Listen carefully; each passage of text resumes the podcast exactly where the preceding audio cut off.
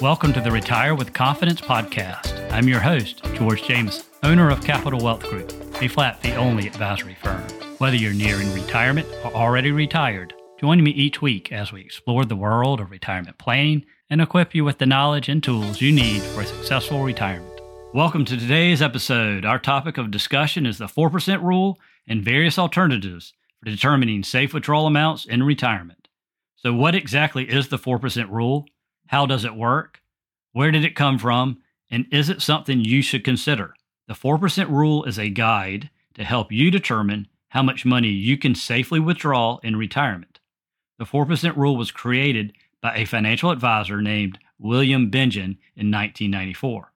Mr. Bengen's analysis of market data from 1926 to 1976 showed that even in the worst case scenarios, a retiree can withdraw 4% annually, adjusted for inflation, and the portfolio would last at least 30 years. The portfolio he used was a mix of 50% stocks and 50% bonds. He used developed market indexes for the stock portion, and he used high grade corporate bonds for the bond portion. Then in 1998, three professors from Trinity College in Texas, now called the Trinity Study, updated Mr. Bengen's original study. This time, the withdrawal rates were tested using historical data from 1926 to 1995. The authors tested all 30 year rolling periods through 1995 and concluded that a 4% initial withdrawal rate adjusted for inflation had a 95% probability of success for all 30 year periods using the similar 50 50 portfolio.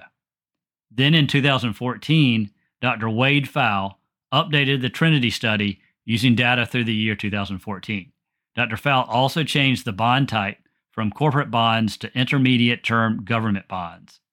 Pfau found a 100% chance of success instead of the 95% success using the same assumptions that created the original 4% rule. In Pfau's update, every 30 year retiree still had money using a 50 50 stock to bond portfolio while withdrawing 4% of their retirement savings each year adjusted for inflation.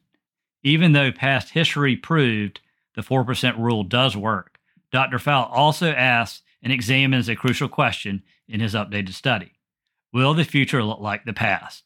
That's the million dollar question.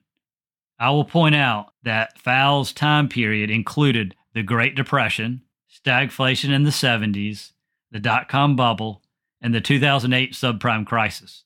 So there were some obvious bad times in his study. What if you wanted to use the 4% rule? Well, let's look at an example. Let's assume you plan to retire at age 65 and plan to live to 95. So you have a 30 year retirement. You have a 50 50 stock to bond portfolio of $3 million. You can withdraw 120,000, which is 4% of your total portfolio in the first year of retirement. The next year, you would multiply the 120,000 by the rate of inflation. Let's assume the inflation rate is 2.3%. Then the equation would be 120,000 times 1.023. In year two, you can now withdraw $122,760. You continue to repeat this for each year of retirement. So here's my opinion. Although the 4% rule may work for some, caution may be necessary especially if there's a prolonged bear market at the start of your retirement. Plus, it's not a one size fits all solution. There are several issues to consider. First, not everyone will have a retirement that lasts exactly 30 years. Some will retire early and may have a longer retirement. Some may retire later and may have a shorter retirement. And others may not need to start income at the beginning of their retirement. Second, the 4% rule is very rigid. It assumes that you will increase your spending every year by the rate of inflation without any deviation, even during a prolonged bear market. And many retirees' expenses can vary significantly from year to year due to unexpected life events. Third, I see many retirees spend more money in the early years of their retirement on things like travel and hobbies, and then often reduce spending in their later years. Fourth, the 4% rule is based on historical market returns, and some projections suggest that future returns may be below long term averages, which could result in a withdrawal rate that is too high. Fifth, the 4% rule assumes a portfolio split of 50% stocks and 50% bonds, but not every retiree will be comfortable with this allocation. Six, it may be in some retirees' best interest to use a staggered withdrawal strategy. For example, if a couple is healthy and planning to retire at age 65 with a history of longevity in their families, it may be wise to postpone their Social Security benefits until age 70. This means they will have to withdraw a larger amount from their investments for several years before they receive their Social Security benefits. As a result, the traditional 4% rule may not be applicable for them. And lastly, it's very important to consider advisor fees, as they can greatly impact the amount of withdrawals you're able to take during retirement. For instance, if you have a $2 million portfolio and you're paying 1% fee to your advisor and you follow the 4% rule, you will be taking out 80,000 starting in the first year of retirement, which is 4%. And your advisor will also be taking out 20,000 in fees the first year. So your first year in retirement will be a total of a 5% withdrawal rate, which may be too high. Let's explore some alternatives to the 4% rule. One simple alternative would be to start with the 4% rule, but instead of increasing the rate each year with inflation, use a more dynamic approach by taking out more when the market is up and less during down markets. Another similar approach is Morningstar's safe withdrawal rate rule. It's similar to the 4% rule because it adjusts for inflation after year one, but it uses past history and forward looking projections to determine a safe starting point. Morningstar comes out with a new safe withdrawal rate every December. For new retirees starting to take withdrawals in 2023, their safe starting withdrawal rate is 3.8%. However, for those who retired last year in 2022, the starting rate was only 3.3%. Another withdrawal approach is called the dynamic distribution rates, or the guardrails withdrawal strategy, which determines the maximum withdrawal rate based on the percentage of the overall portfolio value and fluctuates based on several rules. We will discuss this in more detail in my next episode. The final strategy I'll discuss is called the staggered withdrawal strategy. This approach involves withdrawing a larger percentage of your investments and savings in the initial years of retirement while delaying your Social Security to take advantage of the 8% increase you get per year by waiting to start Social Security. This strategy varies greatly among retirees depending on multiple factors.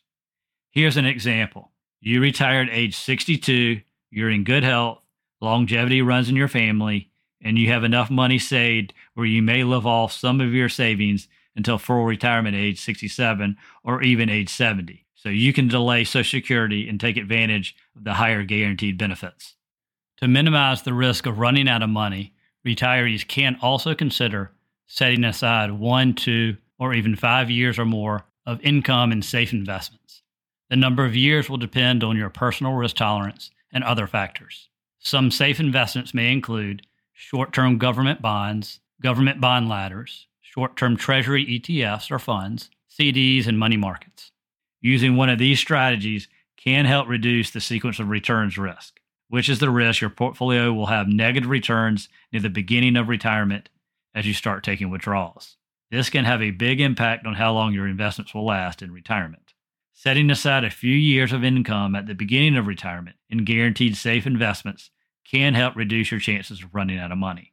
In summary, the 4% rule is a good starting point and can be a good strategy for some, but there may be more suitable and practical withdrawal strategies for others.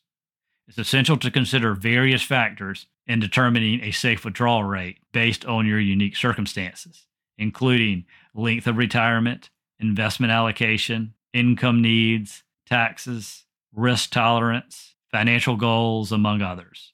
In my next episode, I'll discuss the dynamic distribution rates, and some call it the guardrails withdrawal strategy, in more detail.